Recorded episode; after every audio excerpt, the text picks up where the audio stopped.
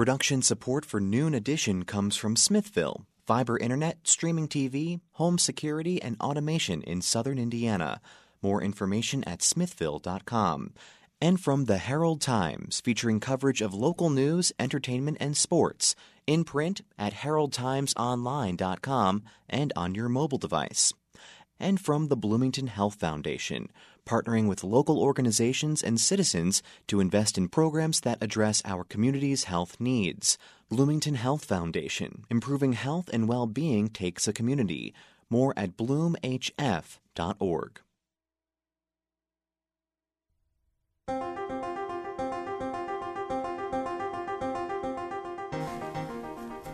From the Milton Metz studio in the IU Radio TV building, this is Noon Edition on WFIU.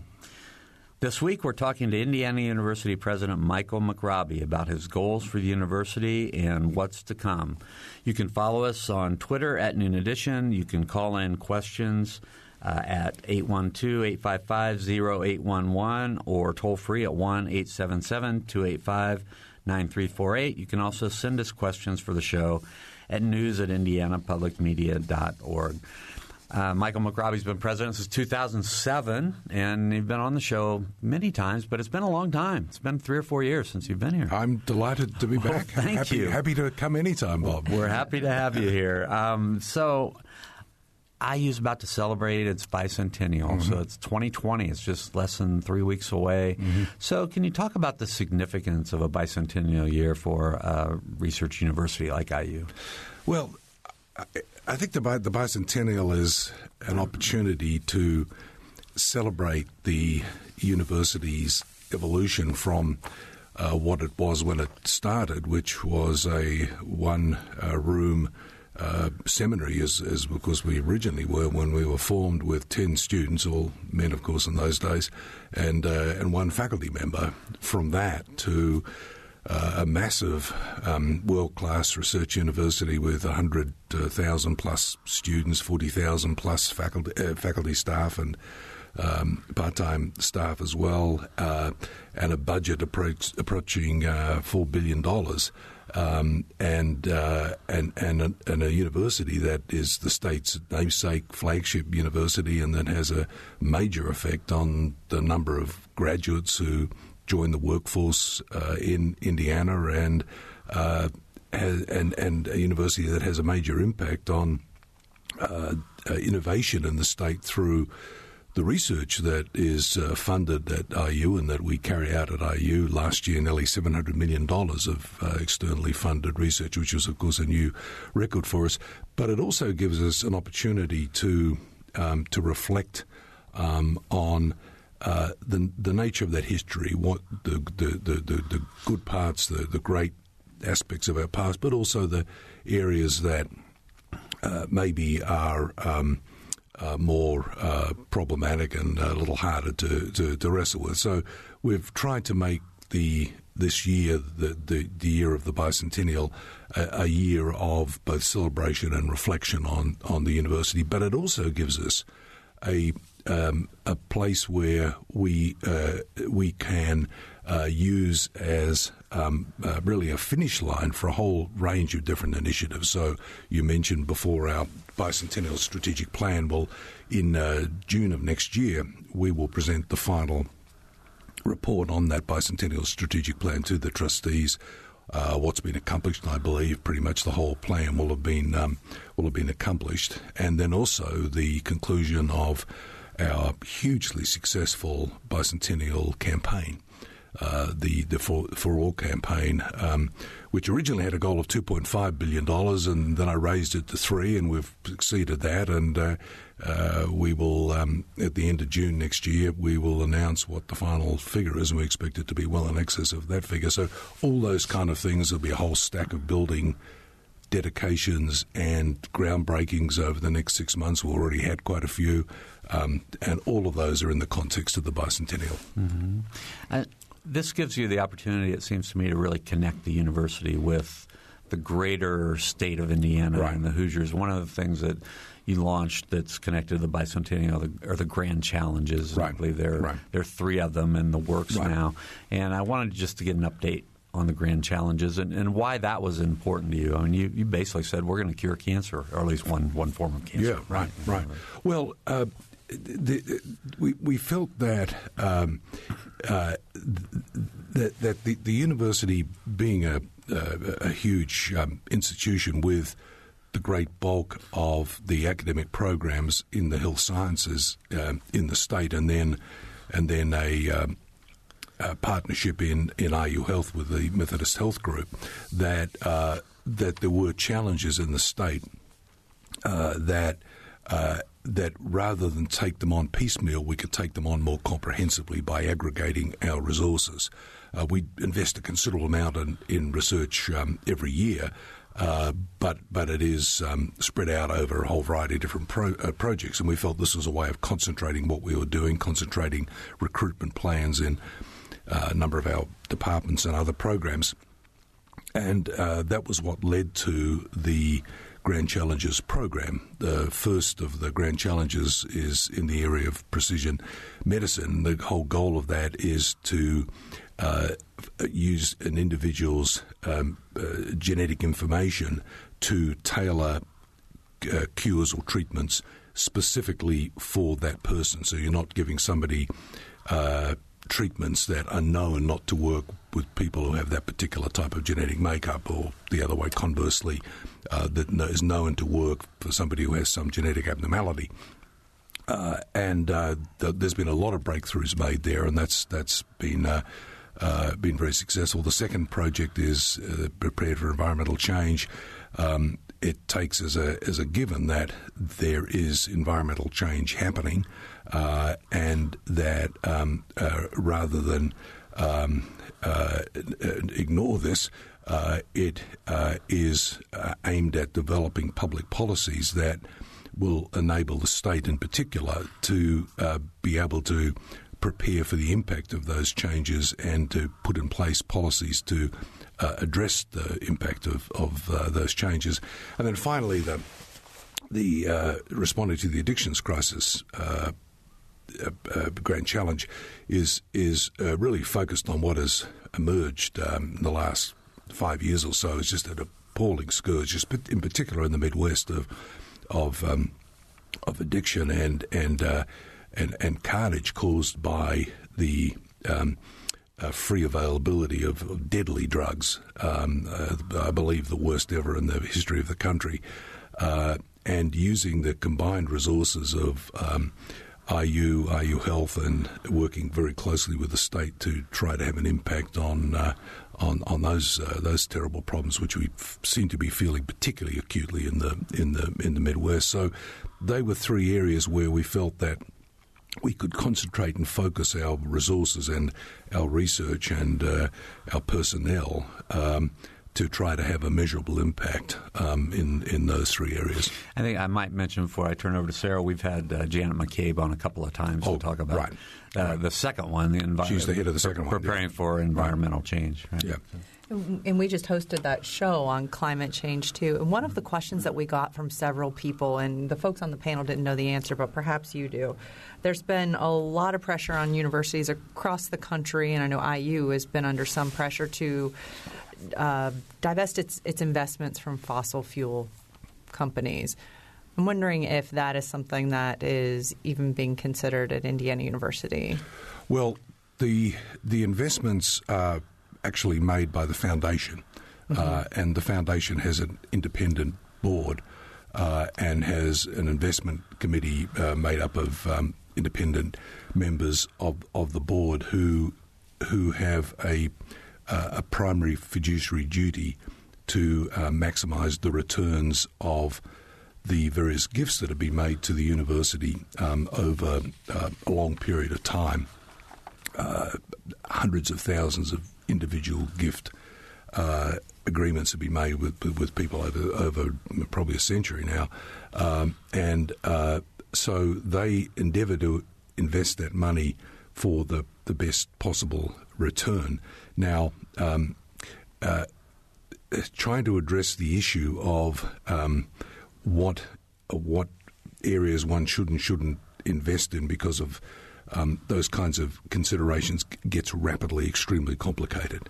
Because if, for example, you're buying uh, uh, uh, uh shares in uh, in in funds that um, are basically modelling um, the uh, the Dow or something like that. Um, uh, we, we you may have uh, as many as uh, 500 companies in a particular fund. Uh, those companies themselves have investments, and, and so it, so it goes on. So so determining what you were to cut out and what, what you didn't is, is is very difficult, and I think that's the issue that the um, uh, that the investment committee of the foundation has had, and it has it has also taken the position uh, that. Um, uh, that it, its primary duty is to, to maximise the returns on those investments because remember those are the returns that come back to fund scholarships, fellowships, and so on back in the in the university. I do want to give you a chance too, just to talk about the the things that IU is doing to be a good environmental steward. Oh, the. Uh, there was a, a report that uh, Vice President Tom Morrison gave to the board, I think three or four board meetings ago, the Board of Trustees of the university, um, and the the impact of um, all of the various measures, both both um, the the fact that all new IU facilities have to be at least, or renovated facilities have to be at least LEED Silver certified, and many of them, in fact, turned out to be LEED uh, uh, to qualify to be LEED uh, Gold certified. Impact of that, the impact of of um, a comprehensive plan to move to um, LEDs um, across the across the university for for lighting. Um, the actual impact of the renovations themselves, turning old, drafty, um, inadequately heated or cooled buildings into um, basically buildings with modern standards in that regard, has actually resulted in a net drop in energy uh, usage, um, uh, relatively speaking. Uh, and and that and as we continue that that, that process is is continuing um, at the moment, and will certainly continue. I think until we get it to where we want it over the next um, uh, couple of years at least. Uh, the the impact that is going to continue to be to be had in the in the university. So that's that's something I've been very pleased about, um, and. Uh, and we will continue to look for opportunities to to reduce the energy usage of the uh, of the university as as a whole, and consequently to reduce the carbon footprint of the university as a whole. Whether we can ever get that down to, to zero, I think is would be um, extremely difficult. We, but we can certainly reduce it further, and we'll, we will continue to do so. We're talking with IU President Michael McRobbie today. If you have questions, you can send them to us at news at indianapublicmedia.org, or you can call the show and give us your questions to 812-855-0811 in Bloomington, or toll free at 1-877-285-9348. You can also send us, uh, or yeah, I already told you, you can send us questions at news at indianapublicmedia.org. So uh, President McRobbie, there are a lot of things that when you set out to uh, be president of the university that you laid out that you wanted to do. I, I, remember, you know, I was I was there in the early days. There were seven major things uh, that you talked about in 2007. I'm sure you've added to the list since then. Mm-hmm. A couple of them I wanted to ask about today is you, know, you talked about the the transformation in research and scholarship back back in the early days. And that's a very very broad topic, but there have been a lot, there's been a lot of transportation or transformation in just the structure of the university with new schools, mm-hmm. new programs. Can you just talk about you know how well you think that's gone since uh, since 2000? Oh, I I think the academic transformation of the university um, is probably when you look at it historically, the the greatest of the universities ever seen. Actually, um, certainly since um, the period of about a century ago when uh, uh, many of the major schools of the university were being formed um, under uh, President Bryan. Uh, uh, so we've seen 10 new schools reconfigured, uh, merged, and what have you in various ways, but 10 new schools formed in the university in the last just six years or so. Um, and uh, I, I, think those have, have um, utterly transformed and, and will um, completely transform the university in, in future. Um, it, I make no secret of the fact that I think it was um, extremely unfortunate that the Bloomington campus uh, never had a program in engineering. And uh, we were finally able to get approval from the Commission for Higher Education for that program in engineering. Now, the impact of that is not going to be um, felt uh, in any major way overnight, but uh, we're now just finished. We're now in the middle of our third class. Um, there next year at uh, commencement, we'll have um, uh, uh, we will have our first graduating class in, in engineering, which will be wonderful. Um, but uh, the, the, the the impact of, of engineering in the context of our excellent programs in the basic sciences is going to be huge in the in the future of the university. I mean, you just have to look at um, what I think of as being our major competitors in the in the Big Ten, and they both have. Uh, the two I regard as our major competitors, uh, Wisconsin and um, and Michigan, both have uh, large engineering programs. Now, ours is very much focused on what we call intelligent systems engineering, which incorporates things such as artificial intelligence and neuroengineering and so on as well. Uh, but um, these are the emerging areas of importance in the future, and those are the, going to be the opportunities for us. So then, when you then when you add to that um, uh, the, the, the transformation of what used to be called HPER, of course, into into public health, now an accredited school of public health, uh, and uh, now graduating. Uh, certified professionals in, in public health, uh, the new um, Eskenazi School of Art, Architecture, um, uh, architecture and design. Uh, again, architecture was a program we didn't have before. We now have that, so we have engineering and architecture. Architecture, of course, based in, in Columbus, which has been very important as well. Um, the media school, and you're very familiar with that, Bob, uh, which has aggregated all our strengths in, in an area that you know, clearly had already started to function that way in the uh, in the outside world, and I think we continue to um, be balkanised in that regard. And I think the success of that, that school is indicative of that. Um, the reconfiguration of our um, School of Education. Uh, all, all, of this uh, has had a major effect, and that's just this campus alone. Um, and you combine that with the impact of online education. Uh, now, um, over a third of all IU students do at least one IU course.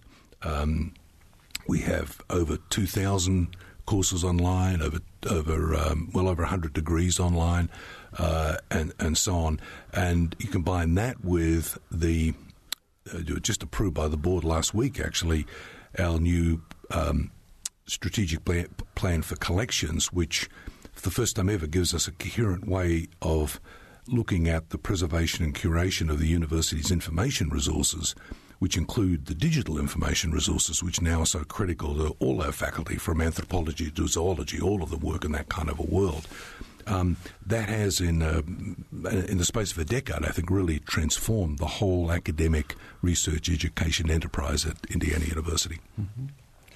Can, I know we got a question about this. A, a couple folks have asked about just the strategy for dealing with declining enrollment. Yeah. What is the university doing to prepare for that? So, so um, th- this is th- this is uh, a sort of complicated area. Um, you've got you've got a number of converging factors happening here. The, the, first of the demographic change is the fact that there is going to be demographic decline. We know that. Um, because uh, you just have to look at the high school. Uh, you just look at the um, the birth rates and the and the number of students who are now in in school going through.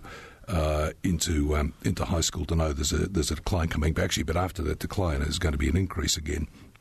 So you've got that on the on the one hand, but on the other hand you've got what I call um, a flight to um, to to value and quality, and and by that I mean if you look at the cost of going to a private university, I think it's got to a point where all except the Harvards and Yales of this world are starting to price themselves out of the out of the market, and people are they're saying, well, should we be spending fifty, sixty thousand dollars in tuition alone to send our student to this small private liberal arts institution, or just send them to IU for tuition that is considerably less than that, and where the total cost of attendance is maybe a third of uh, the cost of attendance at a at a, at a private. Um, I've actually had this discussion with uh, President Daniels at, Purdue, and he and I are completely in agreement on this. And uh, and I think that is that's the factor behind why we're in fact seeing an increase in the numbers at the Bloomington campus. Uh, it's our second record freshman class. Um, we expect next year uh, to, to be a record again. Um, and so I think what you what you're going to see with a, with combination of these two factors is a uh, is, is, certainly an increase um, and at worst stability on uh, in the big flagship campuses, uh, Bloomington, West Lafayette, for example, in um, in uh, Indiana. Um, but where the pressures are going to be are going to be on our regional campuses, and we just had a presentation at the board uh, last week on this. So um, our, in, in, addressing this problem, we're focused very much on the problem of the region, the problems on the regional campuses, uh, to address the um, what they have already seen to be declines. Um, how to try to arrest these declines, but how to reconfigure them so that the present situation on the regional campuses is really going to be um, the the way of the future and, and not just a temporary blip while they wait for the good times to come back. Um, uh, I think I think this is more likely to be um, the, the, the steady state position than than on the regional campuses than it is uh, to be um, uh, to, to, be a low point in the in the history. I'm we, well, I, I, just wanted to ask one follow up. When sure. when the state pushes manufacturing so much and vocational education, does that really affect IU's enrollment then? Do you see any? I mean, oh, you were saying you have record enrollment. So. Absolutely, because. Um, uh, what um, what in part the state has been advocating uh, very uh, vigorously for, and I, I've been with Governor Holcomb in a number of uh, meetings in this regard, um, uh, is is um, uh, state of the art manufacturing, which of course means AI and robotics and things like that. So, you, of course, you need people in technology. I mean, um, at, uh, the, graduates of, of um, the what is now of course the Luddy School of Informatics, Computing, and Engineering, the graduates of the Luddy School rapidly get jobs. Um, there is a there is a significant tech boom going on in Indiana, in particular in Indianapolis at, at the moment, and um, I, I talked to the C, the CEOs of uh, many of those companies up there. They're finding it hard to get enough tech talent. Uh, from um, from the numbers that were already graduating, they they could take all the graduates that we could that we could uh, produce. So. Um, uh, people in those areas, obviously, people in the health sciences. Uh, there's there's no shortage of uh, of uh, take up for those jobs. Obviously, we in, in IU Health, I'm well aware of the need we have there for uh, not just doctors, but uh, uh, other medical professionals, nurses, and others. Um, and in the Kelley School, I, I, think the figure is that every Kelley graduate has got a job within six months, or I think it's less than six months actually, and so on. So it so it goes. The, the transformation of HPER was important here too. You've got um, a school that now has a coherent focus on public health and graduating uh, students, or many of the students, um, who are now in the health sciences focused on uh, issues in the health sciences in a in a state, sadly, with some of the um, um, uh, the, the, the lower uh, numbers when it comes to the various uh, indicators of uh, public health. Mm-hmm. Yeah, I'll, i just want to follow up briefly on the regionals because we had another question that came in about the regionals, and you know, so I wanted you to to talk a little bit more about what strategies could be employed. This question just said, you know, what does IU need to do, or what what role do you see the regional campuses playing as time goes on? Yeah, the, well, the regional campuses are immensely important. Um, uh, they're depending on how you count, there's there's uh, there's five to, to seven of them, um, and uh, they uh, they collectively provide a, a footprint uh, where um, uh, the great majority of the population centres of the state are, are, are, within 50 miles of a regional campus of um, Indiana University, um, and uh, uh, th- th- there's a, there's been a, a, combination of things. I mean, obviously. Um, greater attention to the methods of recruitment are important. But I think one of the one of the important areas is is retention. Uh, once you get the, the students in, um, uh, once they enrol, um, it's it's in their interest to complete their degrees, um, and and so when uh, the three chancellors of the three campuses that be most affected presented last Thursday to the Board of Trustees, uh, uh, much of their presentations were about strategies for um, improving re- the retention rates from from freshman to sophomore and and and uh, and beyond. There's a significant number of people who have not completed degrees in Indiana. So so um, so identifying people in that in that category and uh, doing what doing uh, what we can to uh, assist them in completing their degrees. And that's where online education comes into into play because someone who may have started a degree and never finished it, uh, I mean, they've invested in that degree. They may have picked up a lot of debt, but they know they haven't got the job yet to, that would have helped them pay that debt off more quickly, of course. Um, so uh, but they may now have a job and may not be able to go back full time, but they can at least do online courses. And that's why online education, I think, is so important for the whole area of degree completion uh, in in this regard, and for really for helping people who start the degree and are about to drop out because they they, they have pressures to, to get a job and so on to to transition them into an online uh, structure which will enable them to finish their degrees that way. All right, we're going to have to take a short break. We're uh, about halfway through our program today. We have IU President uh, Michael McRobbie here with us. We're talking about uh, challenges facing Indiana University, successes that IU has seen, and the 2020 uh, bicentennial. We'll be right back.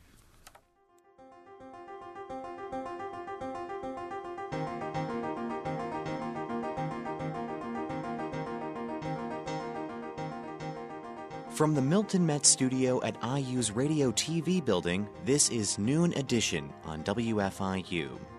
WFIU News covers South Central Indiana and the state throughout the day at WFIUnews.org and on Twitter at WFIU News. You can watch unfiltered video of breaking stories on Facebook Live, and you can get a digest of all the day's top stories delivered to your inbox each afternoon. It's a free and easy way to stay on top of the headlines, plus the in depth audio, video, and print news stories you can't get anywhere else. Subscribe now at WFIUnews.org.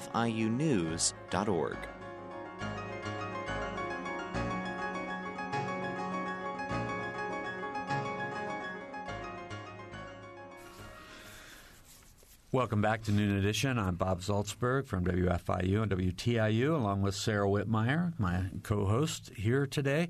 We are talking with uh, Michael McRobbie, the Indiana University president, about a number of issues. You can follow us on Twitter at Noon Edition. You can send questions to the show, news at indianapublicmedia.org. And you can call us, and our producer will take your questions at 812 855 0811 or toll free at 1 877 285 9348. So, you know, my question to start the second half is you know, it seems like we're in a world where sometimes, you know, truth and science uh, don't seem to matter as much as politics and emotion. Um, you know, there have been some specific issues on campus. We dealt with a professor that, that was you know, using some uh, Eric Rasmussen, who was using some uh, um, some publications to sort of propo- pro- promote certain points of view that um, I think most truth and science don't necessarily agree with. Uh, you know, where where does the university sort of um, fit into this new world and dealing with the, the these issues when sometimes the things that you really want to focus on, truth, science, um, aren't believed or aren't as aren't taken as fact? Um, well, let, let, me let me say uh, quite unequivocally that that um, Indiana University stands for truth. Uh, uh, universities are, um, and I think uh, in general have always been, certainly in this country. Um, uh, uh, overall, I think they've been the great repositories of truth, and I think historically they have been the great repositories of, of human knowledge, and in human knowledge lies the foundations and, and essence of, of, of truth. Um, I, I, this has been a topic of, uh, I think, maybe my last three commencement addresses. Actually, I was spoken about about this uh, to, to try to, uh, to to make this to make this point. Um, and uh, uh, and, the, and of course the, the the problem is that if you abandon truth, it's not long before you degenerate into barbarism. I mean, I think it's as simple as that. You you degenerate into relativity, relativism, and, uh, uh, and everybody's views is as, as good as as uh, someone else. There's no standards for adjudicating between what's what's right and wrong, and uh, you you you move towards uh, a very dark, bleak future by doing that. So I think um, in these times when there is uh, um, so much pressure on uh, on on um, truth in science and uh, truth in, in other areas that it is absolutely vital for the universities and Indiana University to continue to stand for truth and that truth is the fundamental arbiter in uh, the sciences and the other disciplines at Indiana University. If I can just uh, persist a little bit, it seems that it kind of puts you in an interesting situation sometimes because, you know, politics and you know what kind of finances are going to come your way, what kind of support are going to come from the politicians. Sometimes there's a lot of division in those groups, and you know, so how do you, you know, how how do you as a university president and your colleagues who are university presidents sort of negotiate this need to get along with all the politicians, all the public officials, but at the same time make sure that you're focused on science and focused on truth.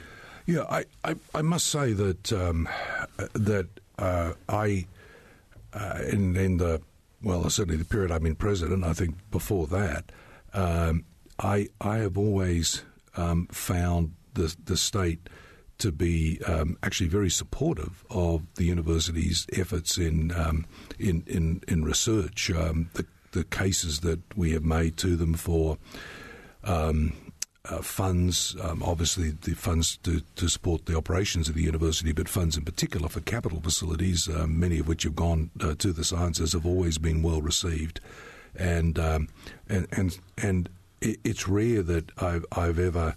Um, uh, uh, found these sort of contentious issues actually have come up in our, our dealings with the state legislature. I mean, I, I um, a, situation where I think now for five consecutive budgets we've had small but and modest but nevertheless increases in our operating revenue, and uh, each biennium we've had in the range of $100 million of uh, new capital projects is a vastly better situation than some of our colleagues in other in other states, and uh, so I'm very grateful uh, to the to the state from that, and, and have, have said so um, publicly and privately on, on numerous occasions um, uh, to them.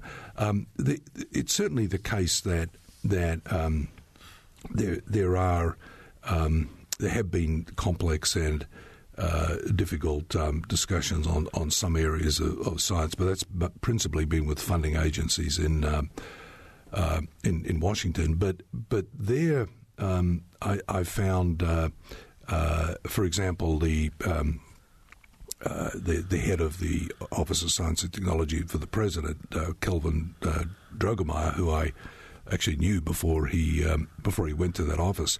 Kelvin was here a couple of months ago and, and, and spoke very well about his views. And Kelvin is uh, uh, Kelvin certainly is a is a great supporter of uh, of of uh, the importance of truth and science and, and what have you. Um, and I think that's that's been the case with all the all the agency heads. Where the issues have sometimes arisen is where Congress has wanted to um, uh, intervene as to what areas of research should and shouldn't be done. And by and large, those areas have been, I think, negotiated, though not without some difficulty in some cases. Uh, but um, I, I, think on the whole, the the nation's scientific enterprise is still in in um, good shape, uh, but is not without um, its challenges, and those challenges could grow in the future. Mm-hmm. I want to ask about.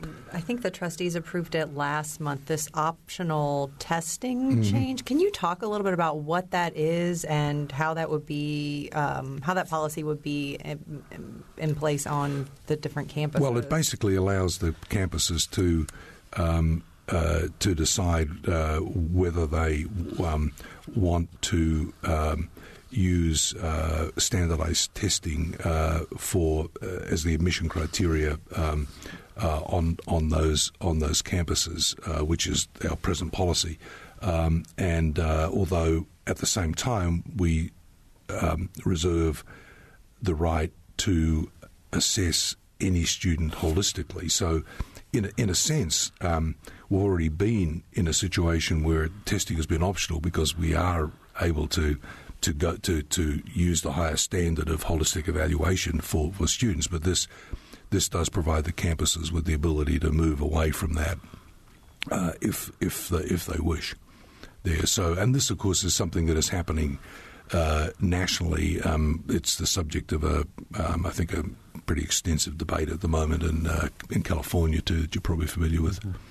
One of the things that you said very early on, you know, one of, again, one of those seven points that you made early on was uh, you thought in IU's future there needed to be much more rigorous admissions standards, and I think that that's been part. I think the student body probably reflects oh, yeah. that at this point. Yeah, yeah, we've seen uh, on the Bloomington campus, we've seen a, a, significant increase in the quality of the student body, while at the same time the student body is growing, and uh, and that's true on the regional the regional campuses as, as well. Something we've been very proud of. Another thing that you uh, mentioned then and mention continue to mention a lot is just the international footprint of mm. Indiana University, and right. I know that you've opened some gateway offices, and mm-hmm. and uh, you know, the the student body is, seems to be more international now, and there are more people going overseas. So how how well has that initiative gone for you, and, and what you know why is that important?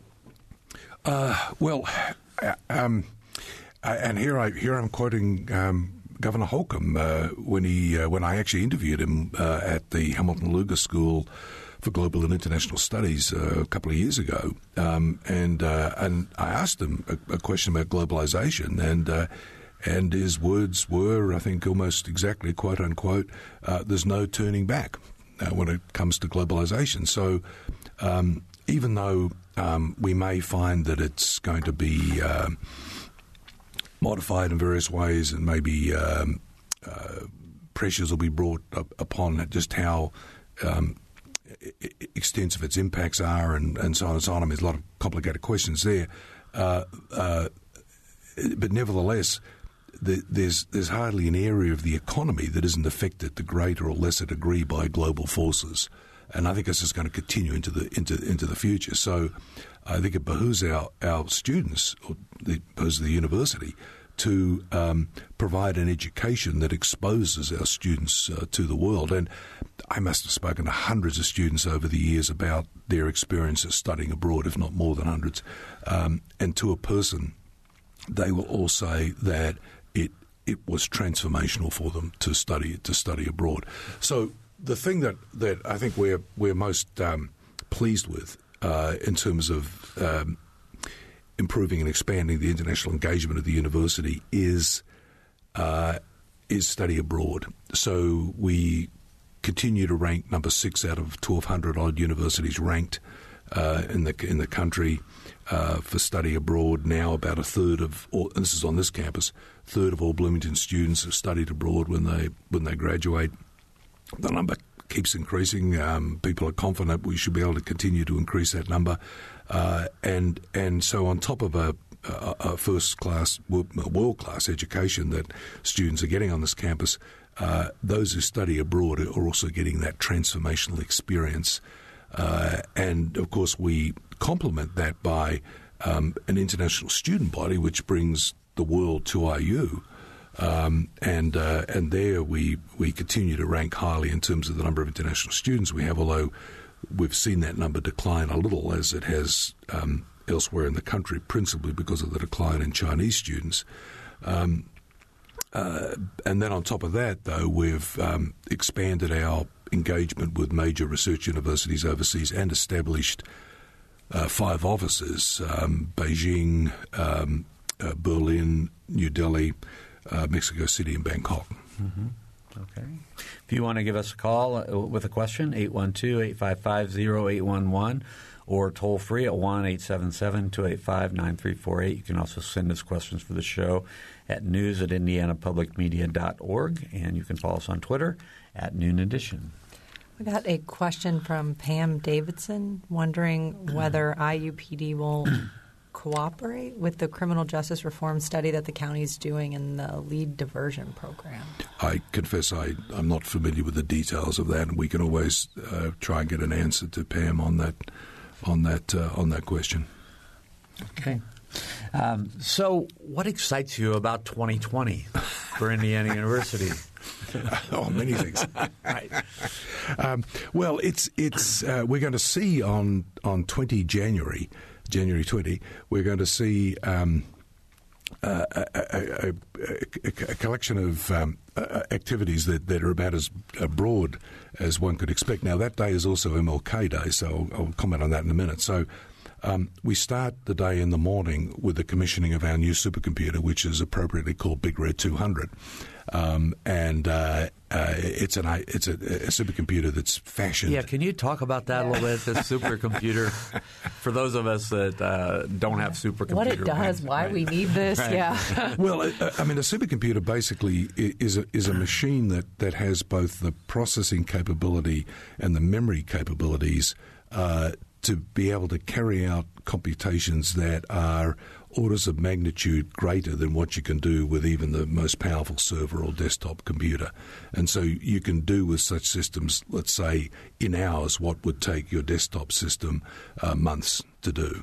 And, and that's so accelerating the pace of scientific discovery and, and, um, and even allowing you to do things that you sometimes simply can't do on a desktop computing, a computer or what you can do with a, with a supercomputer. Now, since, I mean, I've been in, working in this area for a long, long time in my career, but um, what's changed in recent years is that the supercomputers are now now now have hardware um, uh, that are part of them and are configured in ways that are optimized for the kinds of computations you need to carry out in areas of artificial intelligence, deep learning, and those kinds of areas. So the system we're getting, Big Red 200, will both will both do the kinds of computations that our physicists, astronomers, chemists need to be able to do uh, that they, they, they can't do on their um, desktop machines, um, but also carry out the kinds of computations that our faculty working in uh, artificial intelligence, neurosciences, and those kinds of areas want to carry out as well. So it's we, it really is strictly speaking an AI supercomputer. So that's so we've had um, actually from early on when I first came here, when I was the vice president for information technology, when we acquired our first supercomputer. This is depending how you how you calculate it. This is the fourth or fifth supercomputer that we've acquired. Because what is a supercomputer today? In five years' time, is no longer a supercomputer. So you re- you have to regularly replace them, and so this this is replacing our previous Big Red 2 system of a few years ago. Okay, so you're going to well. be dedicating that, right? Dedicating it. Okay. Then um, at lunch, we will be um, unveiling the the new portraits in President's Hall uh, that have been commissioned of Light and Truth. We felt that we should have something artistic to. Um, um, so some piece of art to celebrate the bicentennial. So that that has been uh, funded by the Wellhouse Society, and um, uh, one of our faculty members has painted uh, painted those, and they'll be unveiled then. Uh, then it'll be that'll be the uh, noon on that day will be the first official ringing of the of the carillon, the bells of the carillon. Um, we're still finalising what we're going to play. Um, it'll be formally dedicated later in the year, but it'll be the first official uh, ringing of the bells on the on the carillon. Um, and then we will also be unveiling what's called uh, MegaJeff. I don't know if you, have probably seen this. So, so th- this is the, this is a digital reconstruction. Uh, actually, it's a it's a physical reconstruction based on digital models of a the skeleton of a giant uh, ground sloth that used to inhabit Indiana that died out about roughly eight thousand years ago. Um, there was a perfect skeleton of it that um, to our enormous shame as a university, was disposed of in a cleanup. Um, and this is big. This is 10 foot by 8 foot high and so on, 8 foot wide. Right, who needs that uh, slide? it's, it's, it's, right. oh, it's a terrible episode. so there were there are a few pieces left. There's a couple of other ones. There are photos our scientists, I mean, just brilliantly have used that and have reconstructed MegaJeff, and that's going to be um, it's uh, Megalonyx jeffersonii, I think it's his Latin name, because Jefferson was involved in uh, in this. It's going to be unveiled. Then um, uh, later that afternoon, Viola Davis is the award-winning um, actress. Will be receiving an honorary doctorate and uh, be giving an, an address. Um, and then that night we will we will unveil another piece of art, which is going to be the fourth cycle, uh, mural cycle in uh, Wright Quad. of the history of the university, and this will be the history of the university from 1998, with the last one led um, uh, led off uh, until um, basically this year, 2019. So having That's all in one day. That's all in one day. and what, so what day is that again? That's twen- the uh, January 20th. 20th. Okay. January 20th. All right. So you know, having said all that, you know, you, you mentioned the art projects, and, and I guess I want to, that was another thing that you talked about from the beginning, but the the place of arts and humanities at a major research university. I think that we talk a lot about you know the economy, how the university is is contributing to the economic well being of the state, uh, research, so discovery, helping people stay healthier. Talk about arts and humanities and the importance of that. Oh, um, uh, I, I- think the uh, the, the the arts uh, are, are, are just an enormously important part of of the history and traditions of the of the university, but um, al- also. Uh, they're, they're a vital part of a comprehensive liberal arts education, which, of course, is what we pride ourselves on providing to students here. And um, uh, this this is an area. I mean, I'm, I'm very pleased with just what we've been able to achieve in this area. Um, uh, you, you mentioned my inauguration address, uh, Bob. One of the things that I committed to in there was the university cinema, and we actually got that done. And uh, it has exceeded our wildest expectations in terms of its success, and has, I think, been a brilliant addition to the to the cultural life of the of the campus. And then, of course. Um, uh, the transformation of of the uh, IU Art Museum, already a fine art museum, into the Eskenazi Art Museum with the very generous gift that uh, Sid and Lois Eskenazi gave us, um, has turned what was already a magnificent museum into, into just a stunning world class museum. I hope you've been to see it because it is uh, it is quite extraordinary. And then um, just uh, I think it was just last week we closed the Lilly Library for its first ever renovation um, and that will renovate what is one of the great jewels of the campus um, uh, into a vastly more appropriate um, uh, uh, uh, facility for those books. I should add, and this is a first, so you're getting you're getting this this news before anybody else. We just received a, a half a million dollar gift from the Lilly Endowment to paint a cycle of murals in the reading room of the Lilly Library to make it a, a destination place for scholars and others to, to come to work. So we'll be commissioning an artist soon to do that cycle of, of murals there. And then, of course, the transformation of the well, the, the combination of the Glenn Black Lab with its incredible collection of um, Mississippian uh, civilization material and the Mathers Museum of World Cultures into the new IU Museum of Archaeology and Anthropology. And uh, that's been funded by the state in particular with the direct support of um, uh, Governor Holcomb, who's got a great interest in the history of the state. We'll be closing that later next year uh, for its complete comprehensive re- renovation and uh, and conversion into that uh, that new museum. And I could go on, but Yeah. the uh, and the carillon, of course, you know, is another one of the things we've achieved too. So we only have about three minutes to go, and I, I just want to ask you. I know you're you're under contract with the university through the June of 2021. June of 2021. June of 2021 as president of the university. So, what's left undone? What do you you know? What are your key the your key fo- what's your key focus going to be for the next year and a half? Well, um, I, I, I think I mentioned my, my contract allows uh, a negotiation on extension at some point uh, by mutual agreement, and I can exercise that next spring. And uh, so I'll uh, consider whether I want to do that. So who knows, you know, what might happen after that. But um, uh, I, I think um, we will have achieved the complete renovation of, uh, pre- or pretty much close to complete renovation of the whole physical plant of the university or, or campuses by that by that point, um, and and that is a, a massive achievement for us. But um, uh, the uh, I, the new regional academic health centre will only just be getting underway, and then in um, Indianapolis we have an even larger project up there, which is the academic health centre, which is I mean the one here is about half a billion. Indianapolis is about 2.5 billion. So it puts in perspective how huge that project is going to be. And that project is absolutely vital to the School of Medicine, too. So those are big projects looming on the horizon out there. Yeah, I can't believe that I didn't mention the academic health center as we discussed this. I always remember how we surprised you with that. Bob. You did, yeah. I thought it was going to be somewhere else, but it was, it was a big surprise.